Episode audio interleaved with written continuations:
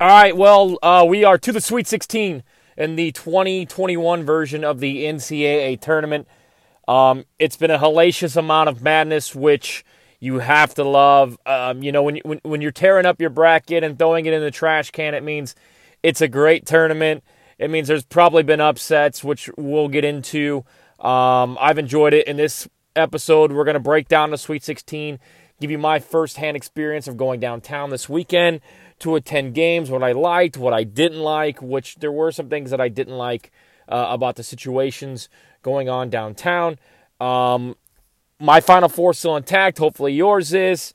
Uh, and we will dive into that as well. But as always, got to thank Flooring is Forever. Flooring is Forever.com. My good buddy Harley. They are the best with over 20 years of experience. Check out check out their reviews. Google Flooring is Forever. You will see how great they are. Give them a call 317 755 1246. They've done multiple floors and carpeting and friends of mine, and you will not be disappointed. Flooring is Forever.com. Also, want to thank Kyle at Caliber Home Loans. We'll get to that as well. Uh, my final four is Baylor, Houston, Michigan, Gonzaga. Uh, Baylor has rolled so far, slapping Hartford. Um, slapping Wisconsin. Houston has, has scared me. Um, you know, they blew out Cleveland State, but they had to mount a furious comeback to knock off Rutgers. They now will get Syracuse. Uh, Buddy Boeheim's and playing out of control. We are actually walking back from the Friday night games when we saw Buddy in Syracuse uh, right after he dropped 30 in the opening round. I guess which would have been their second game against San Diego State, and people yelling at him. So um, Houston has scared me, but with Illinois already being bounced, or I mean, it, it's incredible to think that either Loyola, Oregon State, Syracuse, or Houston will be in the Final Four. I think that's awesome. Um, th- this is the region that I'm going to cheer for, whether it's Houston, Oregon State, Loyola, or Syracuse. We all love the way this Loyola team plays. I think they're a little bit um, underseeded, as I talked about in the podcast at number eight. I know Kyle Gilbert and I talked about that last week um, where Loyola's seating was.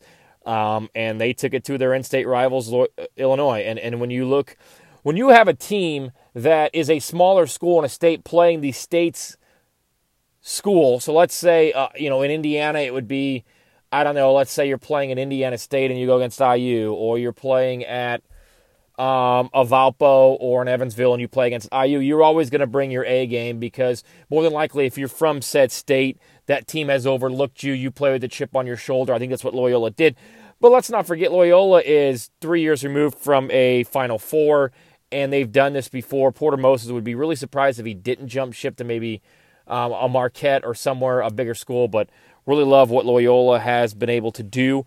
Um, Rutrig has been great. Um, they they've got the shooting. They they they defend and they pass the ball so well. So um, have really liked what they have done.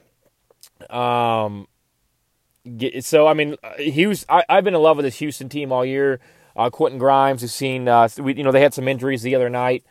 But I think Houston is going to go to the Final Four. I think they got their one bad. I think every every team is going to have a bad game in this tournament. It's whether you can overcome that bad game by being more athletic, being more physical. That's what Houston did. They overcame a bad game against Rutgers by crashing the boards and controlling the offensive glass, which is what they do. So, um, was really excited to see that uh, for Houston. If you're looking to buy a home or even looking to get some cash out of your current property in this competitive market, you need a major lender on your side. Call Kyle Gilbert at Caliber Home Loans at 317 680 6306.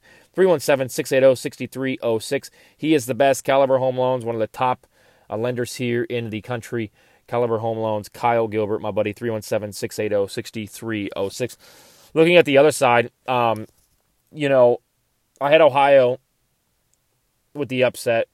I also I also had Drake moving on, so not that you guys give a crap about my bracket, but but but Gonzaga has just kind of showed that, um, you know, they're not going to be beaten. Oregon is a really good team. I actually saw them play on Monday afternoon. Uh, shout out to Chris Hagan, Fox 59, hooked me up with a ticket. Uh, we got to go, went with him. A couple of a couple of their uh, photographers. Um, what I'll say about this, so Friday night I went to Lucas Oil Stadium for Purdue, North Texas, and West Virginia Morehead State, and then Monday I went to Bankers Life Fieldhouse. So I'm gonna I'm gonna bitch a little bit here before we break down any more of this bracket. Um, look, I know that we had what Bottle Works and a, maybe a couple other bars get citations for uh, too many people. Um, you know, you still have the mandates, even though today, which is Tuesday, uh, Mayor Hawks has kind of came down on it. The NCAA have has instituted this bubble, which we saw VCU. Um, you know, not you know with the with the COVID protocol not be able to play, and it, and it just makes me think only one team. You'd think it'd be multiple teams, but you know you have this bubble with the NCAA, and they want to control everything, and they want to make sure that you know you don't spread COVID. Um, so I'll start with Friday. Friday we go to the Purdue game. Um, bars are packed. We went to the we went to the I, I, forget what it's called right across from Bankers Life. It's the new it's a new hotel bar. Anyway, um, we end up going to the Purdue game, and the way that Lucas Oil Stadium was set up was two courts.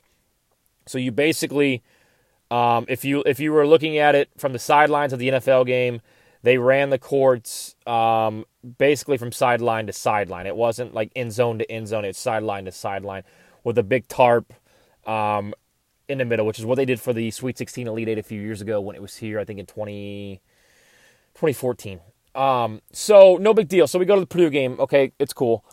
Got in perfectly. It was all good. After that, they make us leave out the main entrance to where you can see downtown Indianapolis. Then you've got to walk around and then down the road and then into the opposite side to go to the opposite court. Where you where we waited in line for probably 30 minutes with about five honest to God, five to seven hundred people jammed in there right up on top of each other in the cold.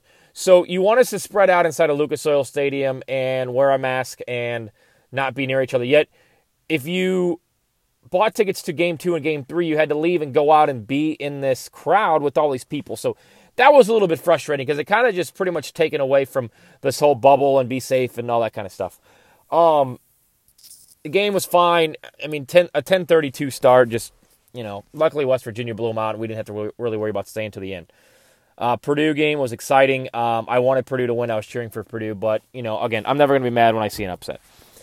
Um, with that being said, moving on to, I walked into Bankers Life Fieldhouse at, I think, I think tip time was 12:05. I walked in at 12 after finding parking. Downtown was hopping. It's pretty cool. They took the old, um, they took the old Hard Rock Cafe. They made it into a little little store there that you can buy NCAA gear.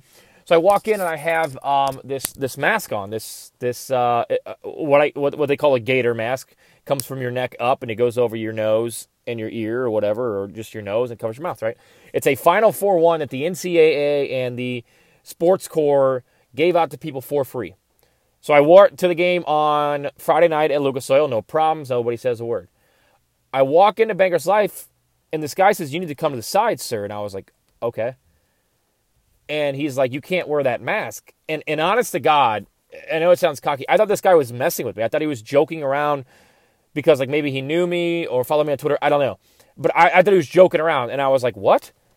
And he's like, "Yeah, you have to put one of these like you know the blue cloth ones that everybody has on." And then you can wear the gator over that if you want, but we have to be able to see that it's over your nose. And I'm thinking, what's what's the difference between whether you see it like I don't get this. So was very. Uh, I, mean, I wasn't frustrated, but I was just a little w- weirded out by that, and just didn't understand why that was the case. Um, back to the bracket, it doesn't look like anybody's going to beat Gonzaga. Michigan's kind of struggled. I was very disappointed with Colorado's performance. McKinley Wright Jr. Uh, or the fourth, Jeriah Horne didn't play well, which is funny because I met Jeriah Horne's dad at um, Broad Tavern on Saturday night after I won the uh, Papa Shot contest presented by my former employer Zinc dis- dis- Distribution. So, um, Texas. I mean, look when when when Abilene Christian wins that game, I mean that's awesome. I mean, you look at you look at the upsets as far as Abilene Christian, Ohio, and Oral Roberts. I mean, Oral Roberts as a 15 seed, what they've been able to do is just incredible. You have to you have to be cheering for them. Obviously, there's all the sexual jokes that go into it, but I remember Oral Roberts because they were in Valpo's, was it the Summit League back in the early two, or the Mid-Con Conference maybe. Um, you know, when I was growing up in the late '90s, early 2000s. So uh, I'd actually watched them play in their conference tournament. They they knocked down a lot of threes. I believe that was in South Dakota. So um, I think that their run ends because Arkansas has been flying high, but hell, I guess you never know. Um, other than that, I don't think really anything stuck out.